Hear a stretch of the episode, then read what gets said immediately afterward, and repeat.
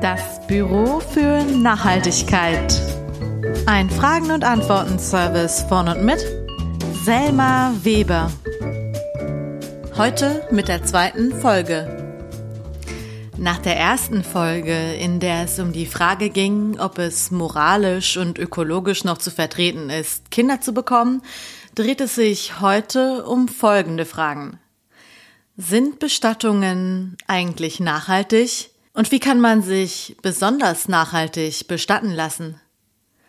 Das Thema Bestattungen ist möglicherweise aufgrund seiner Emotionalität ein wenig heikler. Aber es ist eben auch eines dieser Themen, bei denen es sehr wichtig ist, im Vorfeld darüber nachzudenken. Ich kann mir vorstellen, dass der Moment, in dem ein Begräbnis ansteht, eher maximal ungeeignet ist, um nochmal eben die Frage der Nachhaltigkeit mit reinzubringen.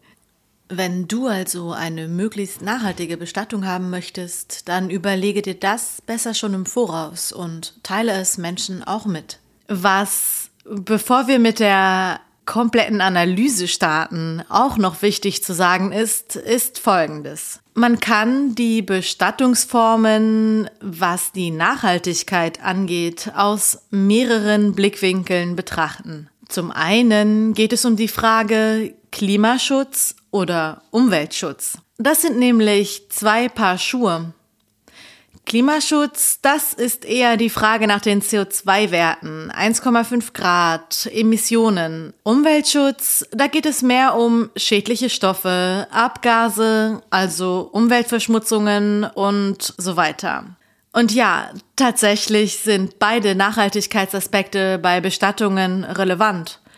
Und je nachdem, was einem wichtiger ist, also Umweltschutz oder Klimaschutz, wird die eine oder andere Bestattungsform auch besser sein. Und tatsächlich ist das Thema noch ein wenig komplexer, zumindest der Aspekt mit dem Klimaschutz. Weil je nachdem, was alles in eine Bestattung mit eingerechnet wird, desto klimafreundlicher oder klimaschädlicher werden die Formen. Deshalb ist es wichtig, zwischen Bestattungen als letzte Dienstleistung für eine Person oder zeremonielle Veranstaltung zu differenzieren. Bei dem ersten geht es nur um den persönlichen Impact der Person, also letzten Endes alles, was durch deinen Akt der Beisetzung an Emissionen ausgestoßen wird. Bei dem zweiten geht es um die komplette Bestattung, inklusive Beisetzungsfeier und Co. Okay, somit wären die Analyserahmen, in denen wir uns in dieser Folge bewegen, gesteckt.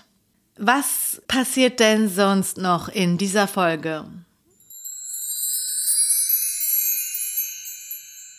Also, ich werde euch die traditionellen Bestattungspraktiken vorstellen und sie aus einem Klima- und Umweltschutzaspekt analysieren. Dann nehme ich euch sogar auf eine kleine Veranstaltung mit, zumindest gedanklich. Und dann verrate ich euch noch, was es alles an spannenden Öko-Innovationen im Bestattungsbusiness gibt. Okay, ready, go! Schauen wir uns mal die gängigsten Bestattungsformen in unseren Breitengraden an. Also quasi die Bestattungs-Evergreens. Das, was wir schon immer gemacht haben und auch heute noch tun. Hier bei uns sind die gängigen und bekannten Bestattungsarten die Feuerbestattung und die Erdbestattung. Kurz und knapp, Feuerbestattungen, das ist eigentlich ganz einfach das Verbrennen von einem Körper. Und die Asche kommt dann in eine Urne oder in ein Erdloch. Bei einer Erdbestattung kommt der Körper in einen Sarg und dieser Körper im Sarg geht dann ab in die Erde. Fangen wir mal mit dem Klimaschutzaspekt der Feuerbestattungen an. Wie CO2-intensiv sind Feuerbestattungen? Also, heute gibt es bei uns natürlich als Feuerbestattungen nur noch die Bestattungen in den Krematorien. Aber um ein wenig alte europäische Geschichte mitzuverarbeiten, rein technisch gesehen ist die Scheiterhaufenverbrennung auch eine Feuerbestattung. Und da geht es jetzt nicht darum, einen schlechten Witz zu machen, sondern es ist für mich eher relevant, tatsächlich diese alte Form der Feuerbestattung in eine Relation mit den modernen zu setzen weil diese Relationen ziemlich kurios werden können. Okay, wir schauen uns jetzt an, wie der Klimaschutzaspekt von Scheiterhaufenverbrennungen aussah, aber auch von Feuerbestattungen im Krematorium und von Erdbestattungen. Scheiterhaufen. Eine Verbrennung auf einem Scheiterhaufen war wohl ziemlich unnachhaltig. Und das ist auch irgendwie logisch, weil man hat früher eben ohne Filteranlagen massenweise Holz verbrannt und das ist sowohl aus einem Klimaschutz als teilweise auch aus einem Umweltschutzaspekt problematisch. Aber die Menschen waren damals nicht wie wir heute aber darauf komme ich später nochmal, voll mit Plastikteilen oder Chemikalien. Das führt dazu, dass weniger Gifte ausgestoßen wurden. Eine, sagen wir mal, klassische Scheiterhaufenverbrennungen emittierte Pi mal Daumen 630 Kilogramm CO2-Äquivalente pro Person. Und ja, tatsächlich gibt es dazu Informationen, wenn man sucht. 630 Kilogramm CO2-Äquivalente pro Person, das ist in etwa so viel wie die Emissionen von 315 Eierschachteln mit jeweils sechs Eiern drin oder auch noch 1890 Eiern. Es ist also nicht nur aus zwischenmenschlicher Sicht ziemlich gut, dass wir das Thema Scheiterhaufenverbrennungen ein für alle Mal abgeschlossen haben, sondern es ist auch ökologisch echt ziemlich gut. Interessant wird es aber jetzt weil aus einem geschichtlichen Aspekt ist die Scheiterhaufenverbrennung eigentlich ja immer naja, Veranstaltung und auch eine Art Dienstleistung gewesen, wenn man es so sehen will. Also es war eine ziemlich miese Dienstleistung. Aber weil wir uns hier in diesen beiden Kategorien bewegen, werde ich trotzdem versuchen, es so einzuordnen. Also, wenn wir jetzt die Kategorie Dienstleistungen betrachten, dann erweist sich die Scheiterhaufen-Variante tatsächlich als die klimaschädlichste Variante, weil es eben da die Bestattungsart ist, die definitiv am meisten CO2 pro Person emittiert. Spannenderweise ist es aber nicht die CO2-intensivste, wenn wir sie aus dem Veranstaltungsaspekt heraus analysieren. Hm, wie kann das sein? Das liegt ganz einfach tatsächlich daran, dass die Menschen im Mittelalter, die alle an so einer, naja, Veranstaltung teilgenommen haben, kein oder sehr wenig CO2 emittiert haben. Sie sind nicht mit einem Auto dahin gefahren und sie haben auch sonst irgendwie nicht mega viel CO2 emittiert bei dem, was sie getan haben. Und das ist ein Aspekt, den man eigentlich nicht oft genug betonen kann. Wenn man sich die CO2-Werte von was auch immer anschaut, dann geht es immer um unseren Lifestyle. Das heißt, was machen wir, was so klimaschädlich ist? Mit diesen Zahlen im Kopf schauen wir uns jetzt die Einäscherung im Krematorium an. Wenn wir in einem Krematorium verbrannt werden, dann verursacht das aus einem Dienstleistungsaspekt heraus ungefähr 80 Kilogramm CO2. Das ist plus minus so viel wie 1000 Tassen Kaffee, aber nur schwarzer Kaffee ohne Milch. 80 Kilogramm CO2, das ist doch auf jeden Fall schon mal wesentlich ökologischer als 630 Kilogramm CO2, nämlich ungefähr achtmal weniger. Die Verbrennung im Krematorium sorgt für 80 Kilogramm CO2, weil es insgesamt ein recht energieintensiver Prozess ist. Die Öfen werden nämlich bei 850 Grad betrieben. Der genaue Emissionswert hängt allerdings immer davon ab, wie energieeffizient die Krematorien sind und welche Strom- oder Gasart sie verwenden. Wenn wir jetzt aber die Einäscherung als Veranstaltung ansehen, also die Bestattung danach noch mit anschauen, dann sagen die Berechnungsmodelle Folgendes. Wenn eine Person im Krematorium verbrannt und eingeäschert wird, dann verursacht das bei einer durchschnittlichen Einäscherung um die 410 Kilogramm CO2. Das ist natürlich ein ziemlicher Sprung von 80 auf 410. Wie kann das sein? Das Berechnungsmodell dahinter geht von einer fixen Anzahl an Trauergästen aus, die sich zu einer Beerdigung hinbewegen. Da sind wir wieder beim Stichwort Lifestyle. Deshalb ist es eben auch völlig logisch, dass aus einer Veranstaltungssicht die Feuerbestattung wesentlich mehr Emissionen erzeugt als aus einer Dienstleistungssicht. In Luxemburg oder Deutschland wären die Emissionen sogar noch höher, weil es in beiden Ländern nicht erlaubt ist, die Urne mit der Asche mit nach Hause zu nehmen. Es ist also gesetzlich vorgeschrieben, dass Urnen oder die Asche nur an bestimmten Orten, also Friedhof oder Waldfriedhof, aufbewahrt werden darf. Deshalb müsste man hier tatsächlich noch die alljährlichen allerheiligen Emissionen zusätzlich mit einrechnen. Würden wir jetzt aber natürlich alle mit einem Fahrrad oder mit einem Bus zu einer Beerdigung fahren, würde das alles schon wieder ganz anders aussehen. Ihr versteht schon. Aber natürlich ist eine Beerdigung nicht der Moment, wo man wahrscheinlich mit dem Fahrrad hinfahren will. Auch das ist klar. Wir können uns aber trotzdem merken, die Verbrennung im Krematorium ist sowohl aus einem Veranstaltungsaspekt als auch aus einem Dienstleistungsaspekt besser als die Scheiterhaufen-Variante. Schauen wir uns jetzt aber mal die Erdbestattung an. Die Erdbestattung, sprich man kommt in einen Sarg und der Sarg kommt in die Erde, ist aus einer Dienstleistungssicht ziemlich, ziemlich klimafreundlich. Ich konnte leider keine genauen Zahlen dazu finden, weil sie nämlich als recht emissionsarm angesehen wird. Das, weil eigentlich nichts weiter passiert als der Verrottungsprozess vom Holz und vom Körper. Und das eben auch völlig von alleine und ohne externe Energie. Aus einer Dienstleistungssicht gewinnt also die Erdbestattung.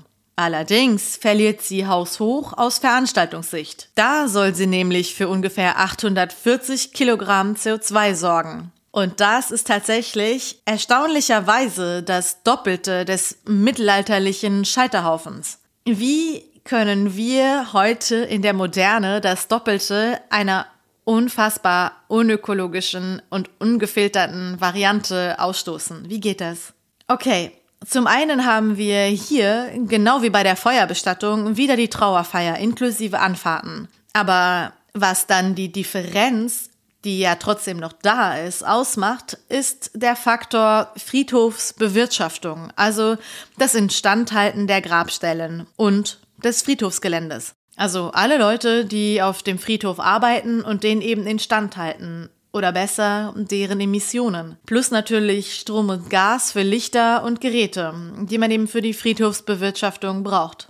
Und das läppert sich über die Jahre. Hier wurde ein Zeitraum von zehn Jahren dazugerechnet. Und noch ein kleiner Fakt am Rande. In Deutschland gibt es die sogenannte Friedhofspflicht, die es verbietet, menschliche Körper außerhalb eines Friedhofsgeländes zu begraben. Die See ist aber davon ausgenommen, allerdings mit Einschränkungen. Das heißt, wir haben aus Klimaschutzsicht ein ganz klares Ranking. Wenn du dich möglichst emissionsarm bestatten lassen möchtest, dann gewinnt aus einer reinen Dienstleistungssicht die Erdbestattung, weil der Körper eben ohne emissionsstarke Verbrennung in die Erde gelegt wird. Aus einer Veranstaltungssicht gewinnt allerdings die Feuerbestattung, eben weil die Friedhofspflege wenig bis gar nicht eingerechnet wird, weil man unter anderem in einer Urne oder in einem Wald begraben wird. Ihr habt sicherlich nicht vergessen, dass ich erwähnt habe, dass es immer um die Unterscheidung zwischen Klima- und Umweltschutz geht. Und genau das machen wir auch jetzt. Den Klimaschutzaspekt haben wir uns jetzt genauer angeschaut, also weiter zum Umweltschutz. Und dazu nehme ich euch jetzt gedanklich mit auf eine Messe. Herzlich willkommen bei der BEFA, der weltweit größten Bestattermesse. Die BEFA findet alle fünf Jahre statt und es ist wie ein großes Klassentreffen von AusstellerInnen aus dem Bestattungsbusiness und für die Öffentlichkeit nicht zugänglich. Bei der BEFA geht es logisch um die neuesten Hits auf dem Bestattungsmarkt. Und sehr hoch im Kurs steht natürlich auch da seit einigen Jahren das Thema Klima- und Umweltschutz. Zum Beispiel gibt es aus einem Umweltschutzaspekt heraus gesehen mittlerweile Totenhemde aus Biobaumwolle oder verbrauchsarme Leichenwegen. Es gibt aber auch handgeflochtene und oder Fairtrade zertifizierte Särge und Urnen aus Bambus, Seegras oder Bananenblättern. Und es gibt sogar kompostierbare Urnen, manche sogar mit Samen drin, sodass aus der Urne später ein Baum wird. Just so you know. Auf der BEFA lernen wir jetzt in unserer Vorstellung Sven Jörg Sobolewski aus Stade kennen. Hallo Sven. Sven Jörg hat 2001 den Krematorienverbund Die Feuerbestattungen gegründet. Die Feuerbestattungen sind nicht nur für uns interessant, weil sie sich mit Nachhaltigkeit und Ökologie auseinandersetzen, sondern auch, weil sie sowohl in Deutschland als auch in Luxemburg aktiv sind. Zugegebenermaßen ist momentan nur ein einziges luxemburgisches Krematorium mit dabei, aber immerhin. Für meine luxemburgischen Leute, das ist das in Hamm Warum sind die Feuerbestattungen für uns denn so interessant? Sie sind deshalb interessant, weil sie versuchen, eine Vorreiterrolle im Nachhaltigkeitsbusiness einzunehmen. Dafür setzen sie auf moderne Anlagen, die die gesetzlich vorgeschriebenen Grenzwerte laut eigenen Aussagen weit unterschreiten. Die Krematorien werden meist mit Ökostrom betrieben und ihre Mitarbeiterinnen werden in Energiesparmaßnahmen geschult. Dadurch kann tatsächlich auch der Energieverbrauch pro Einäscherung um 26,5 Prozent reduziert werden. Das hat jetzt natürlich nicht so viel mit Umweltschutz zu tun, sondern eher mit Klimaschutz, aber ich wollte es trotzdem erwähnen. Aus einem Umweltschutzaspekt heraus verwenden sie biologisch abbaubare und schadstofffreie Aschekapseln, eben um Ressourcen zu schonen. Plus, wieder Stichwort Umweltschutz, da bei den Feuerbestattungen die künstlichen Knie- und Hüftgelenke oder andere Metalle, die wir in unserem Körper mit uns herumtragen, nicht verbrannt werden, sondern eben davor tatsächlich aus dem Körper entnommen und weiterverwertet werden, führt das dazu, dass weniger Schadstoffe in der Luft landen. Es geht also bei den Feuerbestattungen um Abgasrückführung, es geht um Fernwärme und moderne Kremationsöfen, genauer Kremationsöfen mit der Nummer KE 400-170. Die Feuerbestattungen werden vom Deutschen Institut für Gütesicherung und Kennzeichnung geprüft. Das ist eine unabhängige Kontrollinstanz, die Krematorien auszeichnet, die diese ökologischen Kriterien auch erfüllen. Falls ihr also sicher gehen wollt, ein nachhaltiges Krematorium zu buchen, achtet auf das RAL Gütezeichen. Das ist ein kleines orangenes Logo. Das steht eben dafür. Ein nachhaltiges Krematorium aus Umweltschutzsicht bedeutet also, der giftige Verbrennungsrauch wird mit einem umweltverträglichen Kalkkohlegemisch gefiltert. Die Aschekapseln sind aus Hanf, nicht aus Blech und die BestatterInnen werden aufgefordert, keine Pappsärge zu nutzen, weil der Klebeleim umweltbelastend ist. Es geht sogar noch weiter, nämlich werden Hinterbliebene aufgefordert, den Sarg, falls sie dies tun möchten, nicht mit Lack, sondern mit Wasserfarbe zu bemalen. Okay, da ich keinen Werbevertrag mit den Feuerbestattungen habe, reicht es erstmal mit der Gratiswerbung.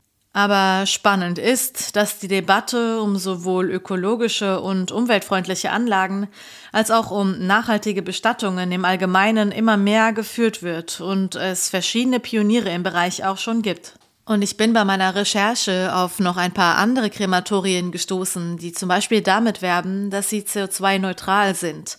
Da sind wir aber wieder beim Klimaschutz. Die haben dann zum Beispiel Partnerverträge mit CO2-Kompensationsfirmen und dann werden eben pro Bestattung x Bäume gepflanzt. Und wenn ihr das schon eigentlich ganz gute Ansätze findet, dann werdet ihr euch mega freuen über alles, was ich euch nachher noch erzählen werde. Gut, also dass Bestattungsunternehmen sich mehr um Umwelt- und Klimaschutz kümmern, das ist auf jeden Fall lobenswert. Und dass sie sich immer weiterentwickeln und einige auch über die Grenzen von Krematorien hinausdenken, das ist noch besser. Weil es zeigt sich leider nämlich, dass sogar bei möglichst ökologischen Bestattungen irgendwann Grenzen erreicht werden. In einem Spiegelartikel kann man dazu nachlesen, dass, Zitat, nach Jahren des Gebrauchs die Rückstände in den Abgasfiltern eines Krematoriums hochtoxisch sind. Das Gemisch aus Dioxinen, Quecksilber, Antibiotika oder Zytostatika, das sich am Ende eines Lebens im Körper angehäuft hat oder bei der Verbrennung des Leichnams entsteht, muss in einen Salzstock eingelagert werden. Völlig klima- und umweltfreundlich wird die Bestattung im Krematorium oder in der Erde also nie sein, weil auch wenn es vielleicht komisch klingt, die größte Schadstoffquelle ist tatsächlich der oder die Verstorbene selbst. Oha, nochmal. Die größte Schadstoffquelle ist der Verstorbene oder die Verstorbene selbst. Spannend eigentlich. Wie kann das genau sein? Ihr kennt vielleicht die ziemlich bekannte deutsche Nachhaltigkeitsbloggerin Chia Su. Chia hat zum Thema Schadstoffquelle Körper ziemlich spannende Sachen in einer Radiosendung gesagt.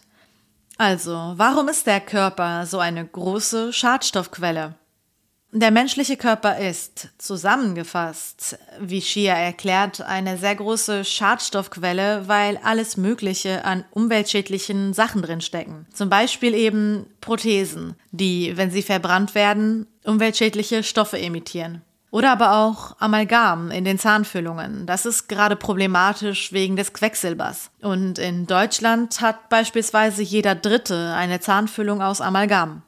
Problematisch sollen aber auch die Rückstände nach Behandlungen wie Chemotherapien sein. Das sind eben alles Materialien oder Rückstände, die sich nicht so leicht und einfach abbauen lassen, wie jetzt zum Beispiel eine, naja, eine nicht verseuchte Leber oder Zähne oder ganz einfach unsere Haut, wenn sie in einem natürlichen Zustand ist. Ich habe nämlich bei meiner Recherche eine andere, auch ziemlich unangenehme Zahl herausgefunden, die nämlich besagt, dass der menschliche Körper auch noch wegen unseres modernen Lifestyles eine sehr hohe Konzentration von Giftstoffen, wie zum Beispiel Metallen, Ölen oder Mikroplastik, in sich trägt. Studien sagen, dass es bis zu 219 verschiedene Giftstoffe in einem Körper gibt. Also alles, was wir so an Schadstoffen in unserem Körper speichern, das kommt dann am Ende wieder irgendwo raus. Entweder in der Filteranlage des Krematoriums oder gleich mitten in der Erde. Und das kann leider auch die Böden von Friedhöfen ziemlich kaputt machen und dazu führen, dass die Bodenqualität von Friedhöfen wahnsinnig schlecht ist. Mancherorts musste die Friedhofserde wohl bereits schon als Chemiemüll deklariert und entsorgt werden. Das heißt, aus einem Umweltschutzaspekt ist das Krematorium dann doch tatsächlich die bessere Wahl, weil da das ganze Gift von den Filtern aufgefangen wird und dann fachgerecht entsorgt wird. Und bei der Erdbestattung kommt alles in die Erde. Okay, also 100% nachhaltig bestatten geht heutzutage wahrscheinlich sowieso nicht, oder? Ja und nein. Tatsächlich hat sich nämlich an der Öko-Bestattungsfront ziemlich viel getan, was auch dazu führt, dass die emissionsarme Variante Erdbestattung durch einige interessante technische Innovationen auch unter einem Umweltschutzaspekt noch viel, viel relevanter werden könnte. Denn was ist es denn jetzt eigentlich, abgesehen vom Körper der Person, alles, was so umweltschädlich bei einer reinen Erdbestattung ist? Und wie können wir diese Probleme lösen? Das erste Problem ist eben die schon erwähnte Schadstoffquelle Körper. Das zweite Problem ist aber zum Beispiel das Sargmaterial, die Leichenkleidung oder auch die Sargausstattung. Und das dritte Problem ist der Platz, der durch die Grabstelle in Anspruch genommen wird. Das ist jetzt natürlich kein primär ökologisches Problem, die Lösungen dafür sind aber tatsächlich ökologischer Natur. Beim Platzproblem muss man aber ein wenig genauer hinschauen, weil zum einen ist es ein zeitliches Problem, weil die Verwesung im Sarg 10 bis 20 Jahre dauert. Zum anderen sind Friedhöfe aber auch ein öffentlicher Raum, dessen Raum mit anderen öffentlichen Räumen konkurriert. Dieses konkrete Raumproblem gibt es aber tatsächlich, wenn dann nur in Großstädten.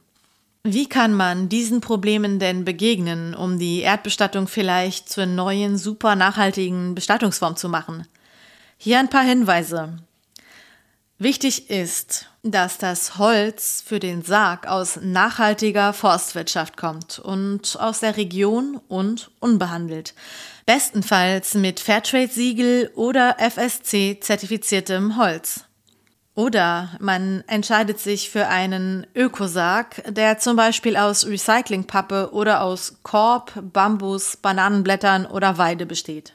Es ist zudem auch wichtig, dass keine schädlichen Lacke, Nägel oder Beschläge an den Särgen dran sind. Und auch, dass die Person im Sarg keine Kleidung aus Kunstfasern trägt, zum Beispiel Plastik, sondern dass der Stoff nachhaltig ist. Also eben zum Beispiel eine Bio-Hanfbluse oder eine Bio-Baumwollbluse. Und das Gleiche gilt dann natürlich auch für das Innere vom Sarg. Das ist ja auch immer mit Stoff ausgekleidet. Auch da sollte das Ganze aus Biohanf oder ungebleichter Biobaumwolle sein.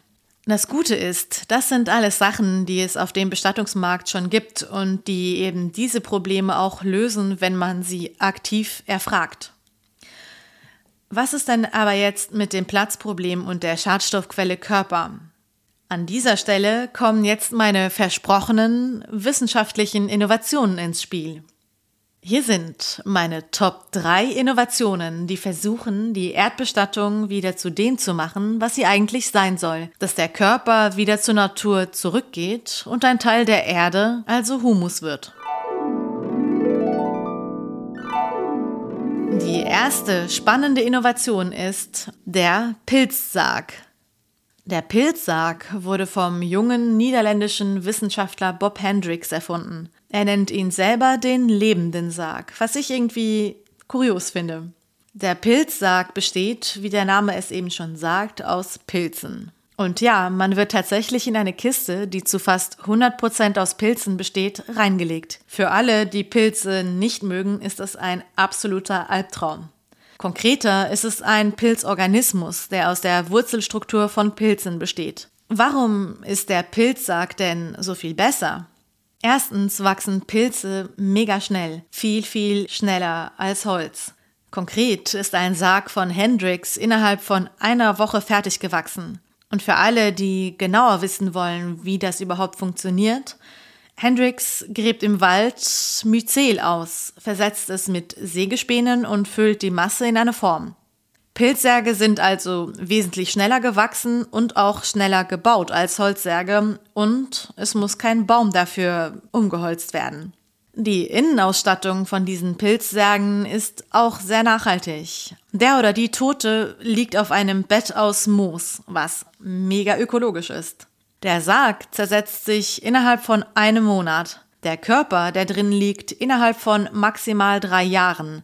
Das hängt vom Körper und von den Böden ab. Das ist eine deutlich andere Zeitspanne als 10 bis 20 Jahre. Also ein Teil des Platzproblems ist gelöst. Und Pilzorganismen zählen, laut Aussage von Hendricks, zu den größten Recyclern der Natur. Sie können Giftstoffe, die in der Person stecken, abbauen und zersetzen. Und das ist ziemlich cool. Und wie Hendricks selber dazu sagt, ist es durch den Pilzsarg möglich, in den Kreislauf des Lebens zurückzukehren, ohne die Umwelt mit Giftstoffen aus dem Körper und dem Sarg zu belasten. Somit hätten wir auch das Schadstoffquelle Körperproblem gelöst. Zudem reichert der Sarg die Erde auch an, denn die Körper zersetzen sich und werden zu einem wertvollen Humus, nicht zu einem giftigen Humus. Hendrix geht sogar so weit zu sagen, dass sein Pilzsarg tatsächlich inklusive schneller Kompostiermethode eine Hilfe sein kann und auch soll, um verschmutzte Gebiete und schlechte Böden wieder zu regenerieren. Er findet, er kann mit seiner Innovation den Körper als Nährstoffquelle nutzen und er möchte das auch, anstatt ihn zu verbrennen. Und auch das ist natürlich ein starker Gegenentwurf zu den Chemiemüllböden von Friedhöfen. Für alle, die sich diese Särge genauer anschauen wollen, schaut mal bei Loop Living Cocoon vorbei. Das ist das Startup von Hendrix. Aber was ist denn mit den Prothesen und all dem? Die bleiben ja dann in der Erde. Das stimmt leider beim Pilzsack. Und deshalb stelle ich euch auch gleich die nächste Innovation vor. Innovation Nummer zwei: Kompostieren ohne Sarg. Das amerikanische Startup Recompose hat einen ähnlichen Ansatz wie Hendrix. Nur werden die Körper zum Kompostieren gar nicht erst in einen Sarg reingelegt. Der oder die Verstorbene wird in eine offene Stahlwanne in ein Gemisch aus Holzspänen, Stroh und Alpha-Alpha gelegt. Die Stahlwanne kommt dann in eine Art Einzelzelle, in der die Sauerstoffzufuhr und die Temperatur fortwährend kontrolliert wird. Wie gesagt, wir leben in der Zukunft. Das ist Technik, die auf altes Wissen stößt. Es wird durch diesen, eben durch die Mikroorganismen im Körper auch ausgelösten Zersetzungsprozess zwischen 50 und 70 Grad warm in so einer Zelle.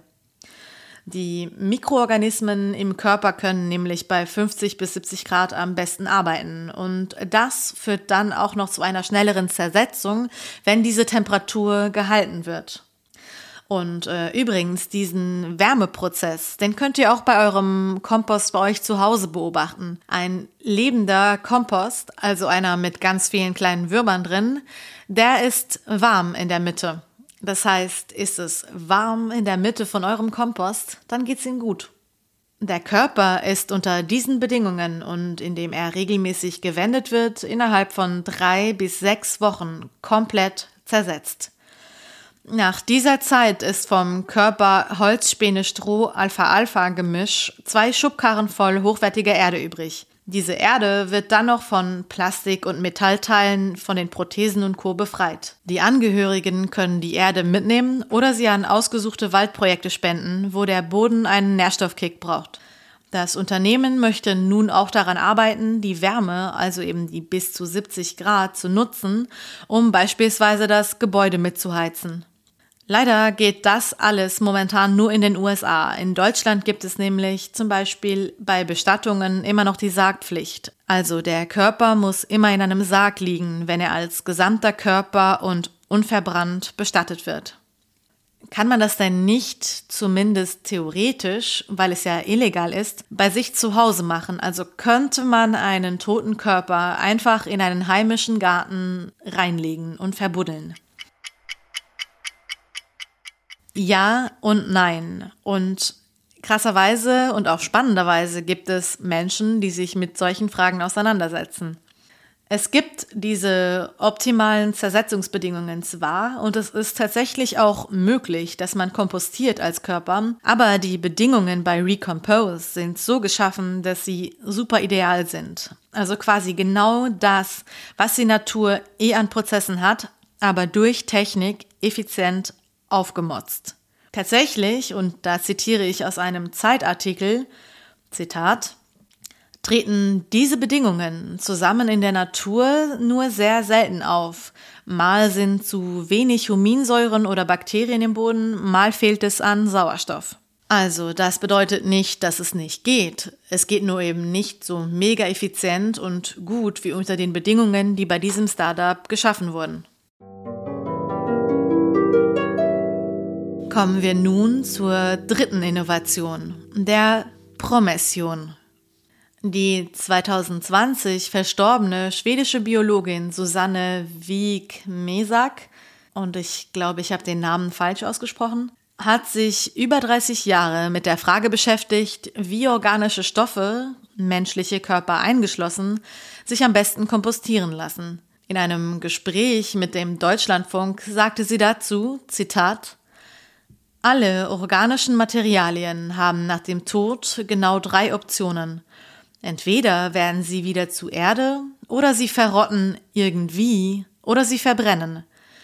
Menschen können heute nur zwischen Option B und C wählen, also verrotten oder verbrennen. Die Möglichkeit, die der Natur am nächsten steht, Plan A, kann heute niemand auswählen. Die Wissenschaftlerin hat sich deshalb auf die Suche nach einer Möglichkeit gemacht, das zu ändern und somit die umweltfreundliche Bestattungsmethode Promession erfunden und ihr Unternehmen kurzerhand Promessa genannt. Was passiert bei der Promession? Bei der Promession wird das organische Material eines toten Körpers in den Kreislauf der Natur zurückgeführt. Die Technik erhält den Leichnam in seiner organischen Substanz, überführt ihn jedoch dann in einen Zustand, in dem er sehr rasch in Humus umgewandelt wird. Bei dieser Methode wird der Leichnam zunächst mitsamt Sarg auf minus 18 Grad heruntergekühlt. Daraufhin wird er in einem Bad aus flüssigem Stickstoff weiter auf minus 196 Grad Celsius abgekühlt. Diese sehr niedrigen Temperaturen führen dazu, dass der Körper glashart wird und deshalb eben auch leicht zersplittert. Und dieser glasharte und leicht zersplitterbare Zustand nutzt die Promession, weil der Körper dann nämlich in einer Kammer Vibrationen ausgesetzt wird. Das führt dazu, dass er sehr schnell zu einem groben Pulver zerfällt. In einem weiteren Schritt kommt er dann in eine Vakuumkammer, wo das Wasser entzogen wird und künstliche Gelenke oder Zahnfüllungen entfernt werden. Im dritten und letzten Schritt wird das restliche biologische Material, was tatsächlich nur noch ungefähr einem Drittel des Körpergewichts entspricht, in einen kompostierbaren Sarg aus Maisstärke oder sonstigen kompostierbaren Materialien gelegt. Innerhalb von sechs bis zwölf Monaten haben sich die Körperreste komplett in guten Humus umgewandelt. Laut meinen Recherchen ist die Promission in Deutschland sogar mittlerweile in einigen Bundesländern zugelassen. Okay, das war ein knackiger Ritt durch den Bestattungsmarkt. Und damit kommen wir tatsächlich auch schon zum Ende dieser Folge. Hier zusammengefasst die wichtigsten Aspekte, die bei einer möglichst nachhaltigen Bestattung zu beachten sind. In a nutshell. Kurz und knapp zusammengefasst. Dir ist Klimaschutz wichtiger als Umweltschutz. Dann entscheide dich für eine Erdbestattung. Dir ist Umweltschutz wichtiger als Klimaschutz, dann entscheide dich fürs Krematorium. Du entscheidest dich für eine klassische Erdbestattung, dann schaue, dass der Sarg aus zertifiziertem lokalem Holz ist, dass keine Chemikalien und schädlichen Lacke verwendet wurden und dass auch die Ausstattung und Kleidung aus Bioleinen oder Hanf sind. Du entscheidest dich für eine Feuerbestattung, dann versuche ein Krematorium zu finden, das entweder RAL zertifiziert ist, Stichwort die Feuerbestatter, oder das seine Emissionen kompensiert. Deine Urne sollte im Anschluss kompostierbar sein und oder aus einem nachhaltigen Material. Ein Plus gibt's für alle, die einen Baum mitpflanzen. Je nachdem, in welchem Bundesland oder Land im Allgemeinen ihr euch bestatten lassen wollt, darf eure Asche auch einfach so in die Erde, zum Beispiel auf einem Waldfriedhof. Du hättest gerne eine Methode, die sowohl zu Klima als auch zu Umweltschutz beiträgt, dann solltest du dich auf jeden Fall kompostieren lassen. Das wird in der Zukunft wahrscheinlich an immer mehr Orten möglich sein. Bereits heute geht das ja schon, je nach Methode in einigen Ländern und Bundesländern. Drei innovative Ansätze hast du ja jetzt bereits kennengelernt, wovon zwei Sargbasiert sind und deshalb in Deutschland oder Luxemburg bald möglich sein sollten. Ich hoffe, ich konnte euch mit dieser Folge ein paar neue Erkenntnisse in Sachen Klima- und Umweltschutz im Bestattungswesen mitgeben. Danke, dass ihr mir zugehört habt. Ich schicke ganz viele Ökokisses. Eure Selma. Das Büro für Nachhaltigkeit. Ein Fragen- und Antworten-Service von und mit Selma Weber.